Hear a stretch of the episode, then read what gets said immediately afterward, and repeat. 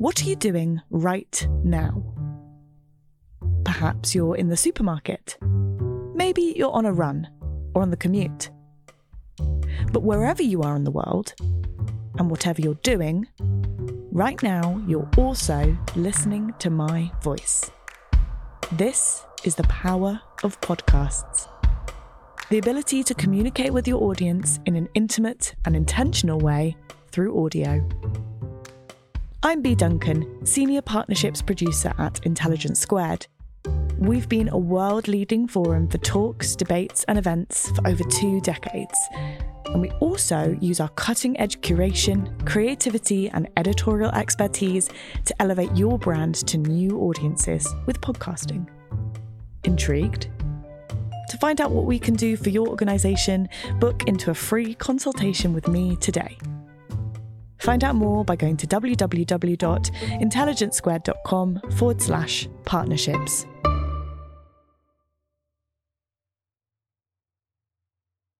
Hello and welcome to the Intelligence Squared podcast. This week's episode, Revere or Remove The Battle Over Statues, Heritage and History, was produced in partnership with Historic England. For more information, please visit historicengland.org.uk.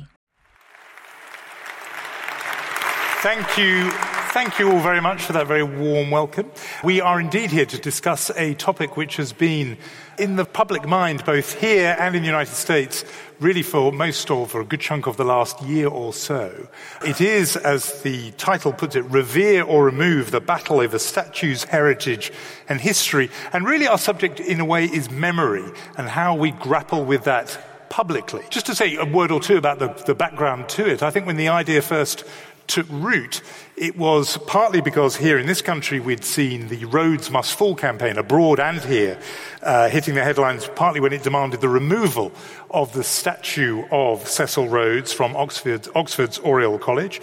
Where, which, of course, uh, of, of which he'd been a major benefactor because of his record as an imperialist, but also in the United States Last summer, August, it reached an, uh, a violent uh, pitch in Charlottesville, where there had been an argument raging for months and in some ways for years about the statue in that city uh, to Robert E. Lee, a general of the Confederacy and therefore, of course, a defender of slavery. Uh, those were two of the sort of pitched battles. But behind those have been a whole lot of others where people have been debating whether keeping these statues in some ways endorses those historical figures, and yet, on the other hand, does the act of removing them seek to erase, airbrush, distort the historical record? And the arguments are strongly felt on both sides, uh, as anybody who will have followed our Twitter feeds over the last few weeks will have seen, this is an issue that stirs up strong feelings. So we're going to discuss them all. So without further ado, let me introduce to you uh, our four speakers, and I'll move from my left to my right. No political reading there at all. Uh, first up is the historian and author of the best-selling world history the Silk Roads. He is a senior research fellow at Worcester College, Oxford, and professor of global history at Oxford, which sounds like a very big job. He is Peter Frankopan.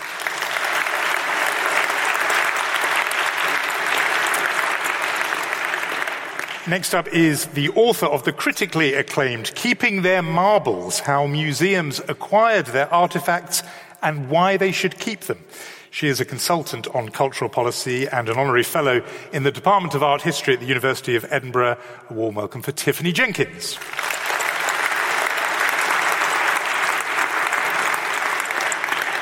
On my immediate right, writer and broadcaster who's worked, among other things, as a barrister, West Africa correspondent, and legal affairs correspondent for The Guardian, was also a correspondent for Sky News, but came to even greater prominence more recently with her book British, or British, on race, identity, and belonging, which recently won the Jerwood Prize for Nonfiction. Afua Hirsch.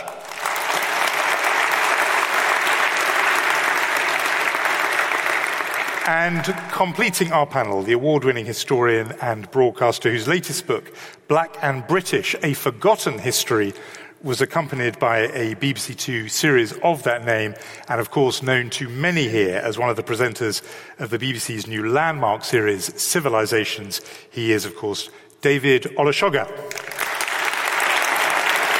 So,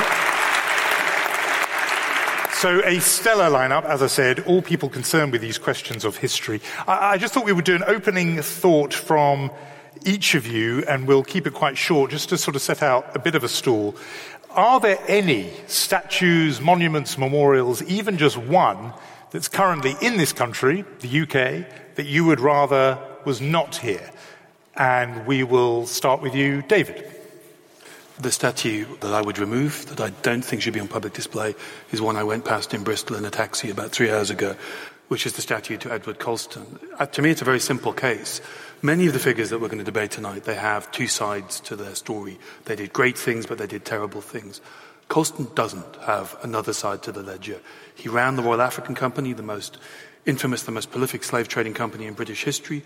He's responsible, we estimate, for the deaths of around 30,000 people who died in slave raids, died in the holds of slave ships. And he has statues built in honor of him, buildings named after him, because he gave lots of money to the city he was born in, Bristol. That's all. He decided that he wanted to whitewash his legacy and make sure that he was well remembered. The statue in the centre of Bristol was built in 1895. He died in 1721. We have no idea what he looks like, never mind whether the statue was an accurate representation of his likeness. This is somebody for whom there is no mitigating argument. Because statues aren't about remembering history, they're about memorialization. They're about saying this was somebody who we should revere. The statue says he's a wise and virtuous son. He's not wise, he's not virtuous, he's a killer. And his statue shouldn't be on public display on the streets of Bristol, but it should be in a museum. Because when we talk about toppling statues, very few people are talking about their destruction. We're talking about taking them off public display, taking them out of the arena where they're celebrated. And there are thousands of statues in museums across this city and across Britain. I think the statue of Edward Colston in Bristol should join them. Thank you. Tiffany Jenkins. There are lots of statues, people like Colston, who committed a number of evil acts. There are lots of very ugly statues. There are lots of forgotten statues. I see no reason to tear any of them down. Certainly, I, I wouldn't have a problem with benign neglect or even defacing them, because this is a public space. I don't think it's a radical act. Putting them in a museum, I think, just relocates the debate from the public sphere to an institution. And I think there would be a danger that, you know, museums are not the most neutral spaces either.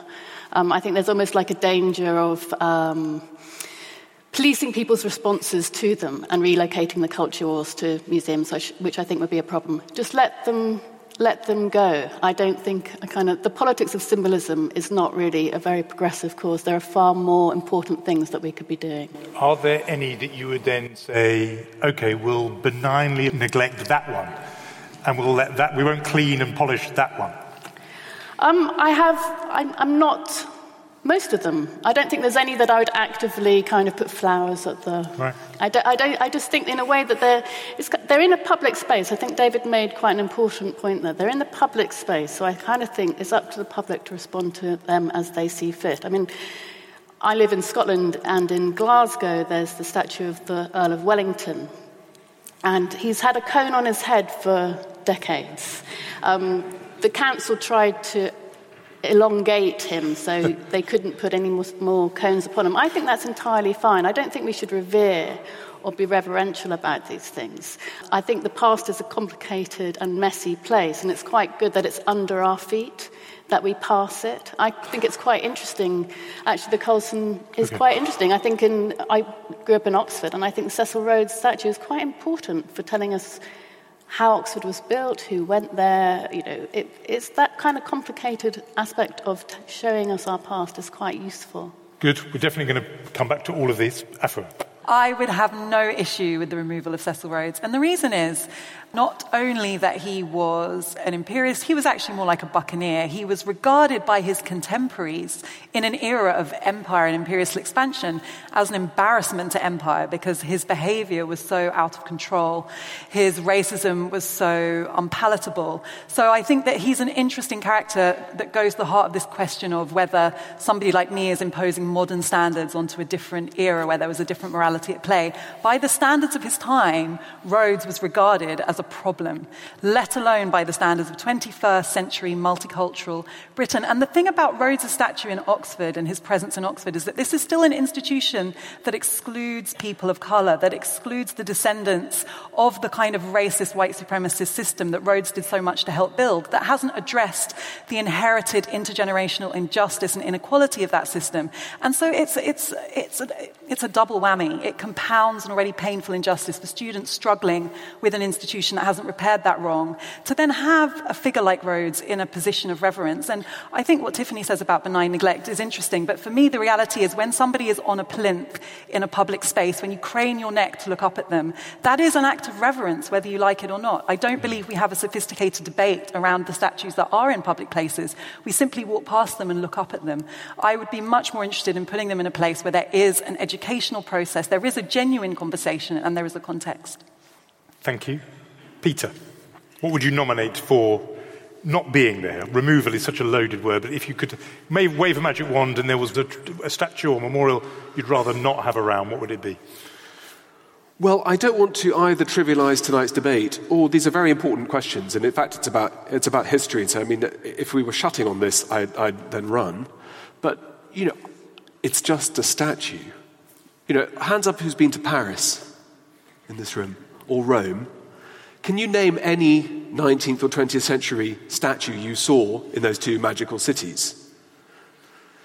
You know, we don't look at statues particularly. I mean, it's, it's exactly right. When a, when a figure becomes important because it's a matter of discussion, like Rhodes, then that prominence becomes an important topic to talk about, which is what, we want, what I want to talk about this evening. But by and large, London is filled with 19th and 20th century statues. Almost all of them are men, almost all of them are soldiers, almost all of them make no difference to our daily lives.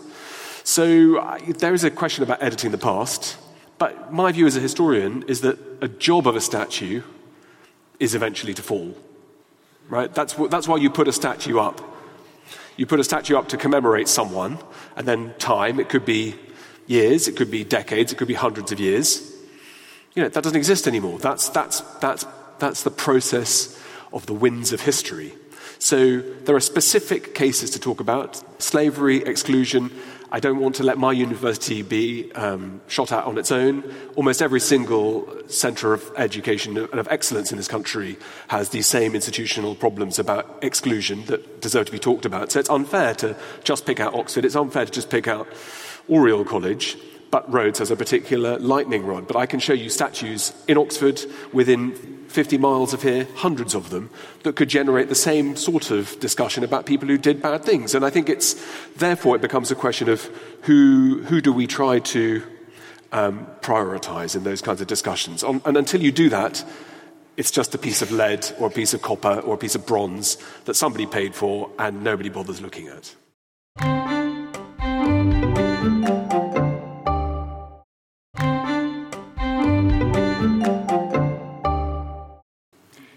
Come back on this point of whether or not it matters. You know, Peter's essentially sort of saying, you know, there could be lots of Edward Colstons everywhere, and uh, unless you make a, an argument about it, no one really is that bothered. Statues, for the most part, don't matter. We walk past them every day. They're grey, they're boring. Almost all of them are terrible works of art. The one thing you almost never hear when you talk about removing statues is, oh, please don't, it's a wonderful work of art. Imagine if we were talking about removing paintings from the National Gallery. The art defense would be the absolute forefront of our thinking. Most of them are really naff. Peter's entirely right. Most of them are benign, but they're benign to me. But I can accept that some of them aren't benign to other people. Now, my, my background is not West Indian or African American. I'm African. My ancestors weren't enslaved, but I know people who are West Indian heritage, who live in Bristol, who talk about the genuine emotions that they feel when they walk under the statue of the man who was the governor of the Royal African Company, the company that transported more of their ancestors into slavery than any company in British history did, with, did so with royal patronage, burning the letters RAC onto the chest of men, women, and children over the age of nine. I believe them when they say it hurts them. That they feel humiliated by Colston on his pillar. I don't personally. I go about my life, cycle around Bristol. I'm, I'm, a, I'm, a TV producer, so I obviously spend all my time having focaccia and, uh, and goat's cheese, and I have a perfectly nice life. I don't have a chip on my shoulder. I'm not oppressed by these statues, but I know people who are, and I believe them. That's all I'm asking, that we believe people when they say these things are oppressive. I believe them too. Um, I believe, although that this may be a debate that seems to be advanced by a vocal minority, people feel very strongly about it and do feel oppressed by those statues. No, no, you, uh, you, you, I believe them. Yeah, I, I believe them. However, I don't think we should organise public space around their feelings. I think uh, to do so would to kind of weaponise this debate and emotion, and that would be um, that would be the wrong thing to do. I think you, we have to ask: Is this the best way to deal with inequality today? I would say no. It's certainly not. The problems that Peter talked about, Afua talked about, it certainly isn't. Is it a dangerous distraction? I think so. Because what we're effectively doing is enslaving ourselves by the past. We are not moving on from it. You know, it is no, you do have to ask why has this debate happened now? Those statues have been around for a very long time.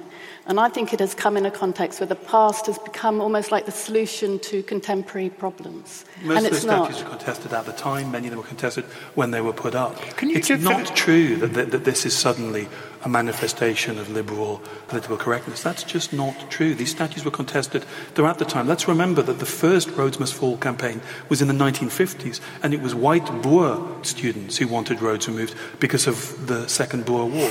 It's just not true. It's historically untrue to say that this is a modern, contemporary, frivolous debate. It's as old as statues. That's why they topple. That's why they fall. And it's part of the process Peter's talking about that statues inevitably fall, they fall out of favor or they fall apart. This debate is part of that process. It's not some sort of anomaly or some sort of you know, artificial situation created by a bunch of Guardian journalists. And so, just, just to inform this bit of the conversation, why don't you, because I know you've written about this, say something about the context in the United States about these Confederate generals on horseback often, which people assume were built in the Civil War and therefore we mustn't take them down because the Civil War is a big part of American history. The history of their construction is slightly different. Can you just well, fill this, people this in? Is, this is another myth. We presume these statues are much older than they were. We almost always presume, because they're meant to look old, and they weather and they look grey and awful very quickly. We presume they're old. Most of the statues of the Civil War, which was 61 to 65, were not put up in 1866 when people were, uh, the wounded and the, the, the veterans were still alive. There's a great burst of statues being put up around the time of 1919 at the end of the First World War. Around the same time, 21 African American soldiers were lynched for wearing their uniforms in public, having got back from the Western Front. These statues were put up then because there was a moment when there was hope for black rights, for black voting rights. And these statues were imposed on the South, on majority black towns, as a way of saying, you stay in your place. These statues have a function. The function is not to remember the Civil War, it is to intimidate black Americans. And the second burst is in the 1960s when civil rights began. So some of these statues are actually younger than the people defending them, you know, rallying around with Confederate flags around their plinth saying, This is my history. They're younger than you are. They're not your history. You're your history. Peter and then Afua. Yes, I, I, think that's right. I mean, you know, it's not going to surprise you. I'm going to say that the, the, the, the well, solution, if insofar as you go to have one, is about education. And luckily now today, things like slavery are taught to school children, which they weren't when I, when I was a boy. And, you know, that, I think that's a very important part of our chapter. It is important, I think, to connect these kind of signal events of the American Civil War and the Confederates with the fact that almost all of the founding fathers who led American independence were slave owners and, and took America to independence in order to protect slavery. Right? So that's not to say that the Confederate generals don't have their own hall of hell to, to live in. You know, as a historian, I don't have any problem about, like, like you say, of condemning acts and views for what they were at the time as well as what they are today. Uh, but, you know, where does that leave Washington? Where does that leave Jefferson? Two of the great slave owners who have capital cities named after them, massive memorials, but because they managed to take America to a different kind of pathway, their role in slavery, their role in, in what it meant to be black in America or African in America, gets washed over by the fact that they, get, they gather sainthood. So it's how one calibrates those two. So it's not, not to bring everybody up, not to bring the Confederates up to, to justify them, but you've got, then got to call a spade a spade. And, uh, you know, I personally have worked on medieval slavery. You know, don't go to Venice. You know, one of the world's great slaving centers, those palazzi that look great on the canals, the way in which we call people the Slavs today, that is where we get our word slave from. you know, we don't think about that because we don't get taught that either. Kids are disconnected from the idea that slavery is something that's important to understand in a whole range of situations and circumstances. So, you know, again, it's a very boring thing to say as a historian, and I'm not trying to not take sides, but it's that if you're going to do it, then do it properly and explain that it's not just about bad men in the 1860s who happened to lose a war. It's about the history of America from its foundation was all built on all of this, and that all the people involved, including the founding fathers who appear on the banknotes, who appear in their monuments, have cities named after them, who don't get vilified. They don't have to pay the price, and probably, if, by the logic of, of your argument, they should. Well, no, because the very first thing I said is there are many historical figures that have two sides to their ledger. Now, Washington when the British are in New York, sends spies in to try to capture the human beings he owns. But Washington's also one of the most remarkable figures of the of, of the late, Well, he's a general, and we love generals, yeah, okay? And we love men so who fight and provoke war. And what the Americans did story. was exactly that. They provoked but Nathan Bedford Forrest, used violence. a Confederate general who murders the African American soldiers who fall into his hands, who's one of the founders of the KKK. I don't think there's two sides to that story. But I think the key thing is here is the, these statues they weren't built to memorialize Nathan Bedford Forrest. They were built to intimidate African Americans who were beginning to, just beginning to grasp for their political rights. I, I, I want Afua to come in because Afua hasn't come in for a while. Let's hear Afua, then you and I've got a question for all of you. I want to pick up on Tiffany's idea that this somebody like me who has questioned many of our statues is weaponizing public spaces. To me, these statues have been, as David's just explaining, a means by which public spaces have long been weaponized. And there's almost this kind of tyranny of the majority that the, the majority of people don't see this perspective of people who walk around feeling tyrannized and intimidated and oppressed by these figures. And this isn't just a, a, a straightforward race issue. If you take a figure like Cromwell, I didn't know for almost all of my life that he was regarded by so many Irish people as the first modern genocidal figure. And the idea of having his statue in front of the palaces of Westminster as the kind of father of parliamentary democracy was seen as a painful and, and offensive thing by so many people. Should Cromwell be taken down? I personally don't feel oppressed by Cromwell because it's not my history, but I have a lot of sympathy for people who do. So I think, you know, I would like to hear from them on this issue, and I think there should be more debate about it. My personal history as a black British person growing up in this country was that I felt that the role and contribution that people of my heritage have played to this country is completely invisible in public spaces. Military men, many of whom were imperial conquerors, are venerated and displayed and put on plinths all over the place. And the subliminal messaging of that is that the people who have contributed, who deserve respect in this country, as a child growing up who had no um, political agenda whatsoever, the messaging that I received was that the people who are people of worth, who are of, worthy of historical note, who we should venerate, are these white militaristic men. And I think that it goes to the very heart of what kind of nation are we? Who do we value? Who do we venerate? At the moment, it is white men who uh, led imperial military conquests and who I think are, totally out of sync with the idea of who we are as a country. So uh, let me get you on this, Tiffany. Earlier on, when David initially said he wouldn't have Colston destroyed, he would have him put in a, a museum, you didn't take up that suggestion because you said that's just to relocate the argument. But then later, Afua said the trouble is with them being statues, they're in positions of reverence because we're craning our necks looking at them. And if you have them in a museum, you're looking at them in a different way, if I've summarized what you said. So, what, what, just on that point about not destroying them, but putting them in a museum where you can be almost eye to eye with them rather than looking upward, wouldn't that be a good solution? I think, it, I think it relocates the debate from the public space to the institution. And museums are very good at putting things on pedestals. So I don't think it would in any way be um, more critical. And I, mm. there's a kind of self flattering element to this kind of point. Because we know better, because we're educated, unlike the kind of unwashed masses who couldn't possibly look at Colston and think in any way that he was a vile human being or question their past or their relationship to him. So I think there's a kind of, there's actually a slightly paternalistic attitude towards it. But I just want to take up this point as to whether this is a new thing or not. I mean, David's right that these statues have always been the focus of contestation, as have objects in, indeed in museums. But they haven't, this debate has not dominated the political sphere quite so much. Um, in the way that it has done in the last sort of 20 or 30 years. And I think we have to see it in its political, broader context. My mind is that the past has become the place for politics, both for the left and right. They fight over which version of history they prefer. Um, so the, the right used to venerate nice white old men and talk about imperial conquest and grandeur, and the left now come in and talk about the wrongs of history. I think that moralizes history, and it has taken a step away from envisioning a future society. You know, we used to have the saying, Joe Hill used to talk about do not mourn, organize, i.e., there is suffering, there is hardship, but we have to do something about it. And now we have this kind of flip side almost of that, which is that we must organize to mourn. And I think it benefits nobody. It, it certainly does not benefit the victims, because in a way that they are kind of fatal, fatalistic about their past, dominating their present. They can't even walk down the street without feeling vulnerable. That's no sense of agency there. And it lets the political leaders of the present off the hook because they have no. It's, it's all about the past. I've got to pick up Tiffany on this idea that somebody like me is moralizing history. History has been moralized just in favor of the people who killed, enslaved, and colonized. And the evidence I have of this is that I have raised the question of whether we should look again at the legacy of Nelson, whether we should look again at the legacy of Churchill.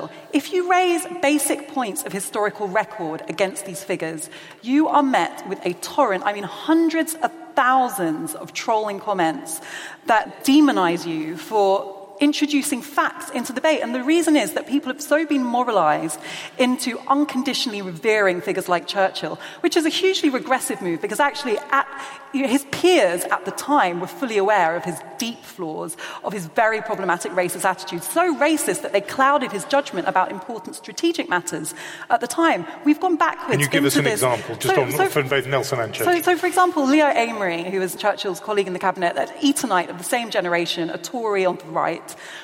wrote in his diaries that he feared that Churchill's racism towards Indians was so rabid and out of control that it was clouding his judgment about shipping in India in the Second World War. It was also said by other contemporaries that when Churchill began warning about Hitler in the 1930s, nobody took him seriously because he'd used the same language about Gandhi. And, you know, this idea that he'd so lost perspective because he was bound up in these ideas which were already by then deeply outdated. Nelson was using his position in the House of Lords to uh, campaign against the abolition of the transatlantic slave trade at a time when Britain was only a few years away from achieving abolition. So, even at a time when Britain was divided, there was this huge groundswell among working class people, among parliamentary elites favouring the abolition of the transatlantic slave trade. Nelson was pandering to the interests of his friends and in laws in the Caribbean. So, this is a person as well who, at his own time, by the standards of his era, was out of sync. Now, all I'm suggesting is that we introduce those facts into the narrative around our relationship with these figures. And when you do that, people react with extreme hostility. And the reason is that they have been moralized into this idea that these figures are untouchable, they have an almost iconic deified status. So history is, has been moralized, it has been weaponized against the oppressed who have been forgotten, who are not commemorated, and whom, and even though, Peter, okay. as you said, we do learn about history in school, most people in this country know a far greater amount about abolition than they do about the 400 years of slavery that preceded it. And how can it be logical to, to celebrate having abolished something that you fail to really acknowledge you played a role just, in? Just very quick, before we get. Okay. For my two cents, and it's a very boring thing to say, the world in the 21st century is on the move. I think Despite the importance of slavery, despite the importance of reevaluating Nelson, there are more important regions, there are more important peoples to be understanding their history rather than the incessant navel gazing that we want to do here. And I can tell you, if you write about Henry VIII, if you write about the First World War, there are these top Churchill, it'll sell by the bucket load because people love that stuff. You write about China, you write about Russia, if it's not the revolution, you write about Iran. No one in this room can tell me the name of a Chinese emperor, can they? Please shout out, put your hand up. Okay or, or a Persian ruler that's not the last Shah. Nothing. We are totally ignorant. Add sub Saharan Africa, not just sub Saharan Africa, add almost any other place in the world outside Western Europe and the US or North America, and we know absolutely nothing. So this question of refining and drilling down, how do we arrange, you know, it feels to me a bit like shuffling the, chair, the, de- the deck chairs on the Titanic. You know, Britain has to understand other people. So I absolutely welcome these kinds of questions about Churchill and Nelson and so on, and, and many others, and slavery. And, and it's important that work gets done, and it's important it gets done by the best scholars of the day, and they need an audience. But it seems to me that there are other interesting topics that lose all that oxygen. So, Tiffany, I know you want to reply to that. I want you to, because you were the one who mentioned it, about the apology, because this is now a non statue way that societies remember their history. Uh, and, you know, you, uh, I mentioned Ireland, but it, it, was interesting that in, I think it was around 2000, Tony Blair did give this uh, apology, maybe it was a bit later, for the British culpability for the famine in Ireland. And there was one, there were two kinds of hostile responses. One was, uh, you know, a kind of uh, unionist position which said there's nothing to apologize for, but there was another one that said, even if there is something to apologize for, what meaning does it have? Man who was born, you know, a century and a half after it happened, to stand up and apologize for something he had no involvement in. And there are other cases on a sliding scale of re, you know, proximity to the event, from David Cameron apologising for Bloody Sunday, through to not, you know, not, not, Brexit though, but not Brexit, yeah, to um, to Pope John Paul II apologising for you know two millennia of Catholic persecution of Jews. So, what meaning does apology have when, when, when we do that? I think it's really novel, actually, that political leaders apologise in the way they have done since around the um, since around 1990 onwards. Uh, Tony Blair also expressed regret for the slave trade. He didn't formally apologise, and there are obviously people like John Howard who wouldn't apologise for the way Australia treated the Aboriginal people. Um, I think you have to ask why and who benefits and what are the implications. I think they try and gain some sort of moral legitimacy out of it. It makes it's aggrandising for Tony Blair. Um, it makes him look good because he can say, We are not like those people in the past. Mm. We, we know slavery is wrong, and there's a kind of real moral flattery to it. I think it's insidious in that it, it, divorces responsibility from action. I think that's the most important thing in politics is to take responsibility for one's own actions. Um, and I think it lets political leaders off the hook for inequalities today because A, they're making themselves look good, and B, they can say, well, it's really because this thing happened 200 years ago. It's really nothing to do with us, although we are awfully sorry about it. So I think it is inhibiting politically. I don't think it's progressive. But I don't have any problem with modern figures apologizing for past wrongs for one simple reason. Everybody in this room will have heard somebody say, We won the war, or We won the World Cup in 1966, regardless of whether they were alive in 1945 or 1966. There is a tendency to be very comfortable celebrating one's own part in things that we had no involvement in. But when it comes to things that were bad, it's a totally it's nothing to do with me. I wasn't alive then you know, move on. So, you know, there's a huge, it's one of the many inconsistencies and the many hypocrisies in the way that we remember these aspects of the past. The reality is there is a very good reason why no senior British politician has ever apologized for the transatlantic slave trade, biggest atrocity against humanity in human history. The reason is because it would open up the way to a very legitimate case for reparations, and no politician is willing to lay the ground that would help a reparations case because it would have legs. Legally, there is a strong case. There are 14 Caribbean nations currently litigating for reparations because of Britain's involvement in the transatlantic slave trade. And so the spectre of reparations is barring politicians from admitting something which should long ago been admitted, which was that Britain was one of the inventors and major benefactors of a trade that trafficked in people that has an intergenerational legacy that affects people's lives today. And if we just look at the, the spectre of Windrush, and this brings me right back to statues, one of the things that I really took away from the recent um, stories about the Windrush generation is how many of them were enduring the, this refusal to have NHS treatment, eviction by landlords, without going to their MP, or without speaking to journalists, or without raising the flag. And the reason is that they lived, although they should have been British, although they had been here for so long, they lived in a state of insecurity. There are so many people who are entitled to be in this country, who are British, who do not feel able to claim their full place in this state. And the way that statues commemorate their oppressors is one of many complex ways in which we still delegitimize the Britishness of people of colour in Britain, and it's something we cannot afford to keep ignoring.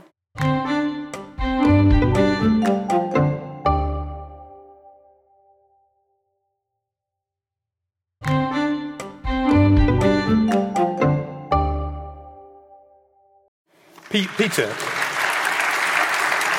you, you in our initial go round were quite sceptical of the importance of the statues issue and said, you know, there are other things.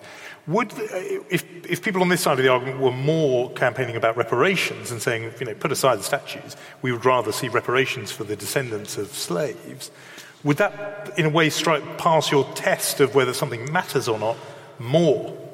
No, I think that's a, that's a, just a question of law, isn't it? It's about how, how does one how does one uh, settle things that have been done that are wrong, and I think then it's a question above my competence to work out how one addresses that. And you know, like most people in the world, I, I would like the, the, most relevant and most competent court to be able to listen to the arguments and make a ruling. And, and that's a political judgment, isn't it, really, rather than a legal? Uh, well, I think that yeah. It's as a society, do we want to compensate? Yes, I mean, to the millions. I'm not going to waste anybody's time saying, well, where do, where do you draw a line? And you know, we what about reparation for the Norman invasion? Invasions of 1066. This is obviously, it's a, it's a fundamentally important question that is raising, and it's one that is meaningful, right? It's not one about that's a joke. It's one that is absolutely serious. Personally, in the scheme of things, the statues are much less useful than education and by not just explaining what the past meant and what, about how, what we can do about it. And that education means being politically informed, and being understanding what levels of exclusion there are in society for people from the wrong backgrounds or wrong skin colour, wrong gender, wrong sexuality, and so on. Because all of us, on balance, would agree that we should be a country that is based on equality and based on merit, right? And how one achieves that is a slightly different story. That it doesn't seem to me that pulling a few statues down would make a big difference to those kinds of debates. I'd like to see something that's much more substantive right? But having said that, you know, I, I, work on places like Russia, for example, where no one had any question at all in 1990, 91 that Lenin statues should be pulled down from all over the world, I mean, from all over the ex-Soviet Union. Mm. And uh, no one in their right mind, I'd have thought today, would think that it would be a good idea for them to go back up, although there is a real revisionism in some of these countries towards re-erecting a Soviet past and re-glamorizing what the Soviet Union meant. As far as the question of reparations, I think I'd have thought it's how does one make a sensible reparation to people seven, six, seven, eight generations down that is fair and equitable because it's a, you know, we're, we're almost out of business anyway in this country. But if we pay people who are the descendants of the people who were, who were enslaved and sold, you know, we're I mean, that's, they, they deserve, it's worth billions, hundreds of billions. Do, do, you want to come in very briefly on this? And then I've got just one last thing for all of you before we go to him. Just very briefly on statues that have come down. In, if you go to Budapest, you can go to Memento Park, and all the communist statues were put there, and likewise in India. But they came down as the social order was changed. They, they accompanied social change, rather than this, which I think is in place of it. Right, that's very interesting. The, and, and, and, and, relates to what you said before. Here's the last thing I want to put to all four of you. Uh, a man uh, called David Rieff, a journalist who wrote, covered the Bosnian uh. Balkan Wars in the, in the 90s, uh, wrote a book recently called In Praise of Forgetting, in which he said that we've got too much history, not just statues, but museums and commemorations. And he said, having seen these conflicts, particularly that kind of civil strife, they are entirely rooted, he said, in an excess of history, where people say, much as you were just saying about we were the victims of you over there, and therefore we must get our revenge, and you see it played out generation after generation. And he says, we actually just need less of it, much less of it. And he quotes a Northern Irish writer who said, you know, we need to build a monument to amnesia and then forget where we put it. Um, yeah that's a much more radical idea than anything we've, we've done. And I'm just curious, all four so, of you sorry, are yeah. all, all, four of you are historians of one form or other. What do you think of that idea that it's not just about statues and museums? The whole shooting match is actually a mistake. Well, I don't think we have too much history in this country because I think what, what Peter was saying about our version of history is we only tell partial stories. So to talk about, um, you mentioned China. I've never met a Chinese person who doesn't know that in 1860 the British destroyed the Summer Palace. I rarely meet a British person who understands that one of the greatest treasures yeah. in Chinese history, one of the great architectural and, uh, and, you know, and its contents were destroyed and looted by the, by the British and French force under the younger Lord Elgin in the 1860s the idea that we have a right, that we can decide what we remember and what we forget when it comes to empire doesn't work because there's also them. There's also, India hasn't forgotten the repression after the mutiny of 1850, uh, 1857. India hasn't forgotten Amritsar. India hasn't forgotten the Bengal famines and the famines of the 19th century. So there are a lot of people for whom the bits we remember aren't the bits they're remembering. But, so David, Rieff, David point was that even if it's people in India remembering Amritsar, all this remembering means people cannot get on with living peacefully. But if we're remembering different things to them. I understand. It's, it's, it's just he's making a global point about human beings in a way that we just weigh down with these memories. But so let's have other. No, I, I, it's a really good book and it's short and um, very nice short essays. But I think he, has, he makes a really important point, which is that it can be incredibly divisive and set people against each other. And kind of the conflict of the past just kind of is spread everywhere. I think that's what the kind of reparations campaign could create. And I think it also creates in people a kind of a victim identity. They're encouraged really to show their wounds because how else are you going to get reparations if you haven't suffered? So I think it encourages people to feel frail and and unable to shape their own destiny when the whole point of something like decolonization was to throw off throw off the kind of shackles of history and shape history instead. Which is why we're trying to decolonize universities and curriculums. But it's I part of the same process of taking control, mm. not victimhood.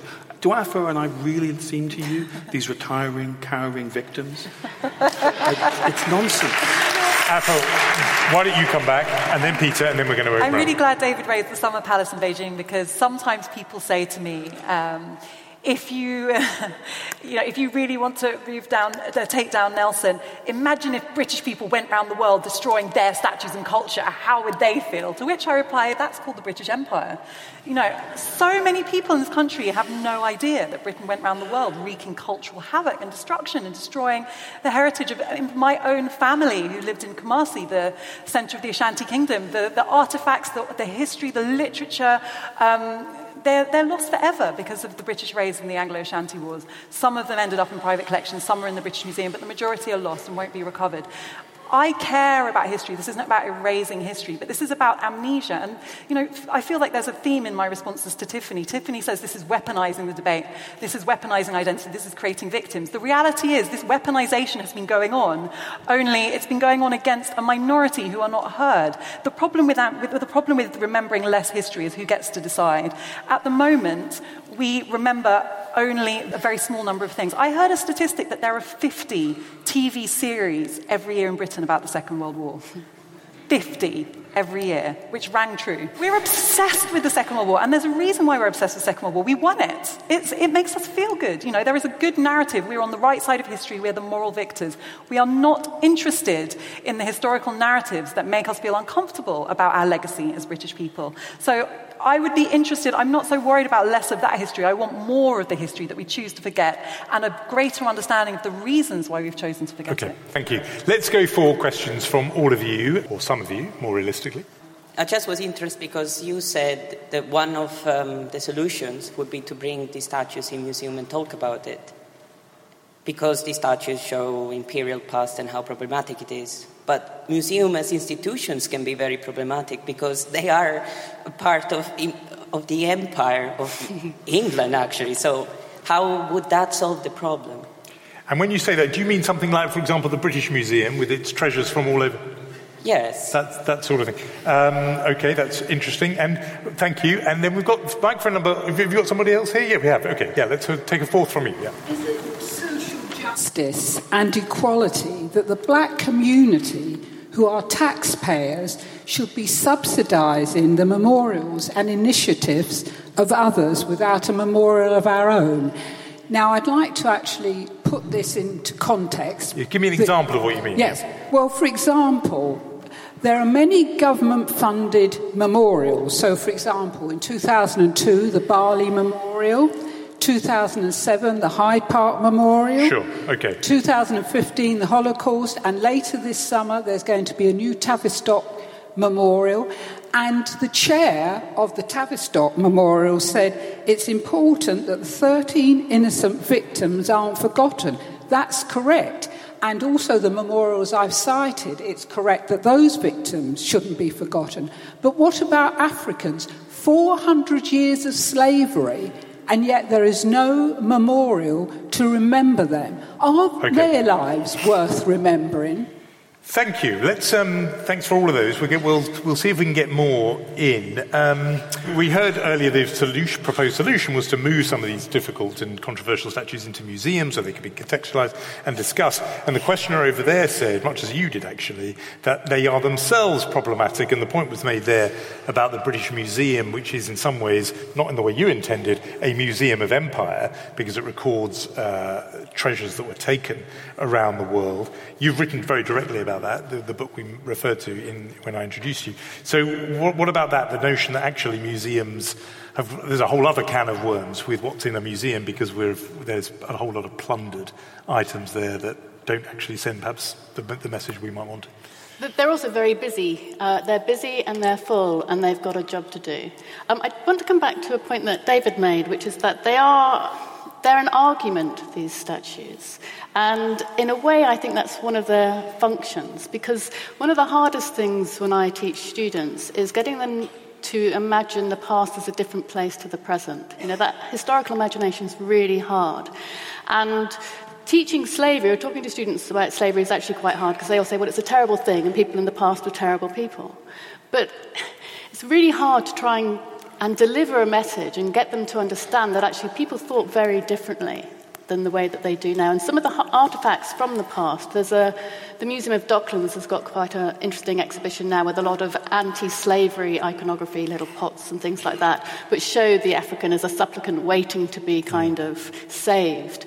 And those artifacts from history, dubious as we may feel them, can actually open it up a little. So it, it, it's not I'm, not, I'm not saying every statue should be saved for that. I think that'd be ridiculous. But erasing things that we don't like doesn't necessarily serve the purposes of history or opening up the historical imagination. But I just want to come on to the point about symbols because yeah. it's a really important point, and that's my problem this was with the this question, debate. Just to remind people of the question, this was the question you said that the act of removing them would itself be a very symbolic, very political yeah. act. But yeah, you go. And you, that's um, why it's limited.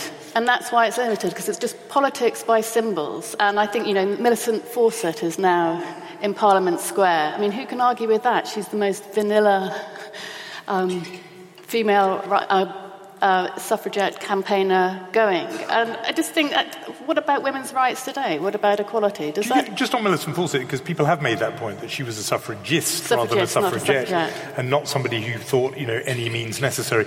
Do you think it would have, there, there, were edgier choices that could have been made, and should they have been made for that? Um, there were edgier choices, but I just wouldn't go to statues. I really wouldn't. And I, so you're with David on I'm, this one? Yeah, I, I, am actually on this one. Good. So, Peter, um, I, I, want to put to you the question that was made here, which is there are statues. I know you were at the very opening sort of saying, you know, we should have other things to do, but the question here made the very good point that there are memorials to all kinds of things. You know, the Bali attack and uh, the 7 7 attack is about to get its own memorial. In that context, wouldn't you think, and I know your larger point about we're too introspective sure. anyway, sure. but given that we do have these memorials, it's 7 7 and other things, uh, a questioner asked, surely the victims of 400 years of slavery deserve some kind of memorial well, in our know, capital city. Why our moronic politicians can't see that and do something about it rather than apologising all the time is a mystery to me. So you would favour that kind of memorial? Absolutely. I mean, how could, how can anybody argue with, with that? You know, as a, as a, as a scholar, the Yeah. more museums, the more we curate our things, the better. So I think that, of course, that's right. I mean, it's, a, it's, it's, it's, it's incredible to me that we don't have this already. But you need political will, you need funding, and you need to be funding the humanities. That's all part of the same script. I just wanted to, to, to, address the point about the, you know, the problem with museums. You know, museums, the academy, the school and university curriculum, they are all colonial institutions. I agree. Stat- museums are not um, necessarily a safe space, but this is a completely cyclical problem. You know, we have statues that are part of our tendency to revere our colonial past, and we don't want to take them down because any of the places we could put them also revere our colonial past. And this is really, and I totally agree with David about this, this is not really about statues, it's about cultural attitudes towards history. It's about our relationship with our past. It's about our contemporary identity and our imagined identity in the past. And just to finish what Tiffany said, of course, the past was a different place. But one of the things we downplay, in my opinion, is the history of resistance, you know, working class protest against things like slavery. The fact that in the mill towns of northern England, people whose livelihood depended on the cotton trade from the slavery south went on strike in support of slaves. These are white working class people who had no reason other than their conscience and their morality to take a stance against the transatlantic slave trade. We also don't remember them. There are so many things we forget because it's not convenient, and I would like to see them all back in the record for debate. Let's not talk about the Guardian's editorial position on that. Do you know that about would that? be another interesting conversation. The Guardian sided with the cotton Yes. traders and not the striking workers, um, and sided with the South in the Civil War extraordinarily. But that's another bit of history. Identity is Now, let's just take in a couple, two or three more questions. So if we can get a microphone over to uh, here. If we're talking about political figures, I mean, there'll always be something negative about r- rulers or leaders, like Churchill, for example. You know, the fact remains that Churchill was the prime minister during the war and he did lead the country. But there are also a lot of negative stories about Churchill. But uh, if his statue is up there, Is it justified to remove it? And uh, can we only have statues of people like Florence Nightingale and Mother Teresa? I mean, I is, see. is that the solution? Thank you. I get it. That's a great question. Keep pass the microphone just behind you. Thank you. Can we only have statues for people who are unambiguously good and angelic? Yeah. What is the criteria by which we remove statues? I mean, you mentioned one criteria, which is it is offending to someone, and as an example, you mentioned the uh, you know, statues by uh, the Nazi regime in Germany, which of course are offending to Jews. Now, I am from Germany, and I can tell you, we are not removing these statues because they would be offensive to Israel or to the Jews. We are removing them because we are afraid of ourselves. We remove them because we are afraid that they become an assembly point for Nazis and that the atrocities that we lived in our country are reoccurring. We are still scared of that 70 years after the Second World War. That's why we removed them, not because they're offending. They're offending statues all over the world. So uh, the question is, you know, are you scared that slavery is coming back, or why do you want to, them to be removed? Fascinating, thank you. And uh, your question goes to this point about how powerful uh, these things can be. And there's a very last one, I think, over here. This will be the last one. So, following on quite nicely from that, I would ask that when we talk about removing statues, it seems that people are really afraid of history being erased. Histories, in the first place, aren't being taught in schools in anywhere near an adequate level to deal with empire and the violence and pain of that. So, in Australia at the moment, there's been a call after the Statement from the Heart last year for a process of truth telling about our history. And the word used means reconciliation after a struggle. But people have been really afraid because that requires a recognition of the pain and the harm and that ongoing violence. So, what are you so afraid of if you don't want to take a statue down? Thanks for all of those. Sorry for people we couldn't get in. David, the quick one for you. You said at the beginning that if people are unambiguously bad, in a way there's not two sides of the ledger, and you cited Colston as an example, then you said there's not really a case for keeping the statue up. Put the other way, the questioner says, you know, unless they're Florence Nightingale, does that mean they can't be remembered and we're only going to end up with these very vanilla, was your word about Millicent Fawcett statues? Is that the risk? No, it's not what I'm saying at all. Um, also, I have a huge problem with both Mother Teresa and Florence Nightingale. so um, let's, let's not go there. Um, and in a way, there is no vanilla figure, actually, in a way. There, there isn't. I, mean, I, I think this, this, I mean, this is why I think the debate's not about, about statues. You know, I've got no problem with there being a statue to Churchill, but I do have a problem with the fact that we need to tell a more He's a much more complicated figure. He's a much more interesting figure than the, the darkest hour figure. I just want us to be honest about our history. I'm not, I don't I don't really care about the statues that much. What I care about is us being honest about our history. One of the myths about people who debate these is that this is some form of, that it's all about offence. I've never mentioned offence. I don't feel offence at any statue. And it's not about a sense of victimhood. I really don't feel, and I presume you don't feel I carry myself like a victim. It's to do with, I think we can become a better country. I think we're a good enough, strong enough, honest enough country to confront our history, the good and the bad. I think we're up for it. I think we're, we're, we can do it. I just would be happier to live in a country that wasn't in denial about parts of its past. Great. Because time is so short, I'd like the three of you to, to take on the, those last two questions, both of which had fear in them uh, the German example and then the examples from Australia, but both were saying, what are you afraid of about either keeping these statues or removing them? Um, why don't we start with you, Tiffany? Um, it's a really good point about Germany, but you see, I think there that there is a huge distrust of the public, and I think there is here too. And I, that makes me feel very uncomfortable. It's not that I think the public are the you know, this wonderful, smart group of people, but I think we have to treat them with a little bit of respect and not like they're Pavlovian dogs who can't see a statue and not turn into some sort of Nazi or. But a woman was killed last year at the base of a statue to General Lee. The far right, the Nazi, the KKK are rallying around these statues, and people have died.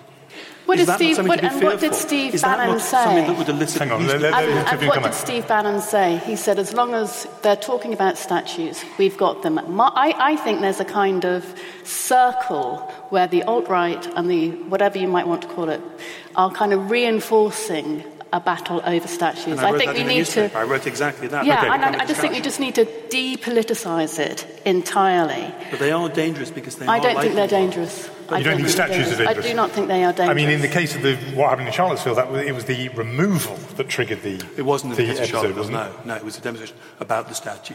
In It, Charlottesville? it was, yeah, it was a lightning rod. People Yeah. are using, and they always have used these Yeah, statues yeah. to rally around. Let, let me just because, because we're only in, threats to white we're already over time. Sorry, I'm talking over you, but I just want to make sure we wrap it up. So, Afua, the um, the- the question there was, you know, in Germany they had they felt a very good reason not to put these up because they were worried about them being rallying points. Here, in a way, what is the, the, I'm just channeling what the questioner said. What are you afraid of that might happen if these statues, these revering objects, remain in place? And he, he put it sort of rhetorically: Are you afraid slavery will come back if you keep Nelson up there on a plinth, on a pedestal? So, slavery was the manifestation of an ideology of white supremacy which has not gone away, and it bears itself out in so many parts of contemporary life in the UK.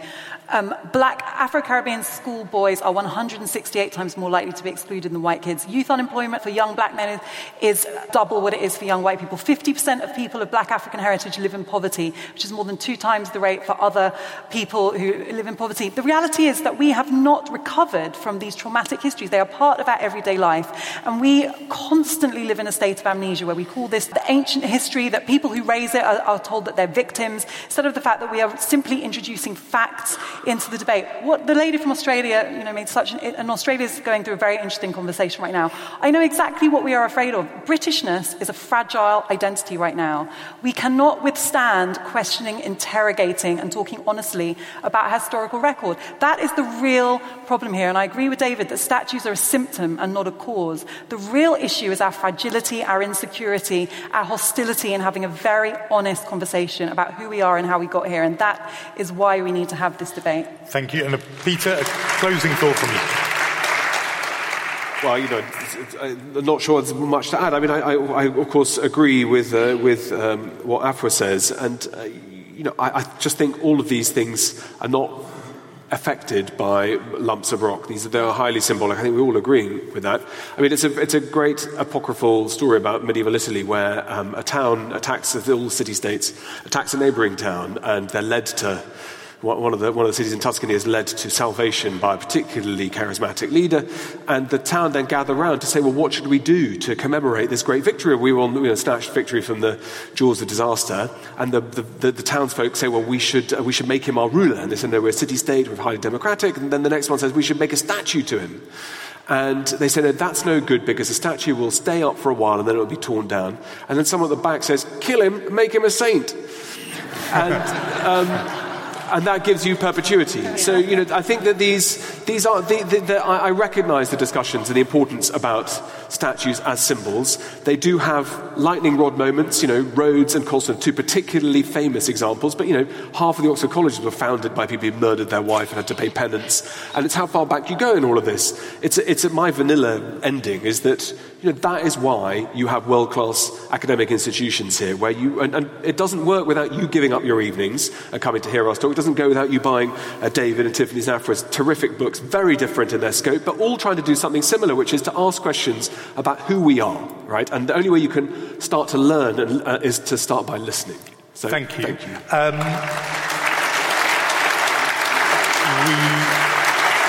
we, we thank you very much. I leave you with two things. First, the words inscribed, etched into the ceiling here, you may not have noticed, close with, Neither shall there be any more pain, for the former things are passed away. So they are mindful of how history and how it does pass. But I thought that I'd promised you four people who were going to grapple with these themes, and I think they've done so extraordinarily substantively and engagedly. And so I, I join, it remains for you to join me in thanking David Olusoga, Afua Hirsch, Tiffany Jenkins, and Peter Frankopan. Thank you all very much. What are you doing right now? Perhaps you're in the supermarket. Maybe you're on a run or on the commute. But wherever you are in the world, and whatever you're doing, right now you're also listening to my voice. This is the power of podcasts. The ability to communicate with your audience in an intimate and intentional way through audio. I'm Bea Duncan, Senior Partnerships Producer at Intelligence Squared. We've been a world leading forum for talks, debates, and events for over two decades. And we also use our cutting edge curation, creativity, and editorial expertise to elevate your brand to new audiences with podcasting. Intrigued? To find out what we can do for your organisation, book into a free consultation with me today. Find out more by going to www.intelligencesquared.com forward slash partnerships.